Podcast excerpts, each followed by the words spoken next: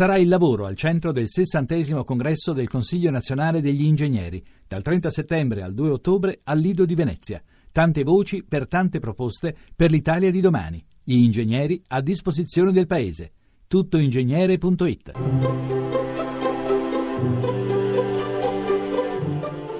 Il pensiero del giorno.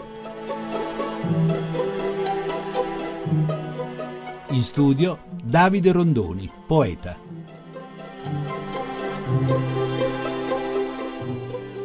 Stamattina, girando per strada, ho incontrato due ragazzi. Si tenevano per mano, attraversavano il traffico e avevano un segno che li distingueva perché portavano entrambi il bastone bianco dei non vedenti. Eh, si davano una mano, si accompagnavano, attraversavano la città in questo modo.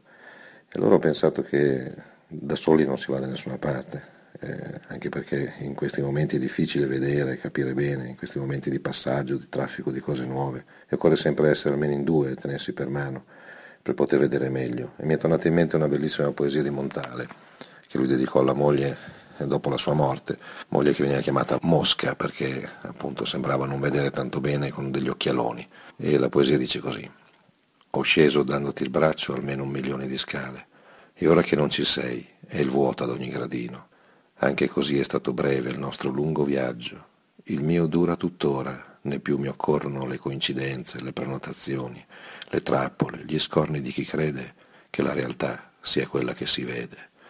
Ho sceso milioni di scale dandoti il braccio, non già perché con quattro occhi forse si vede di più. Con te le ho scese perché sapevo che di noi due le sole vere pupille, sebbene tanto offuscate, erano le tue.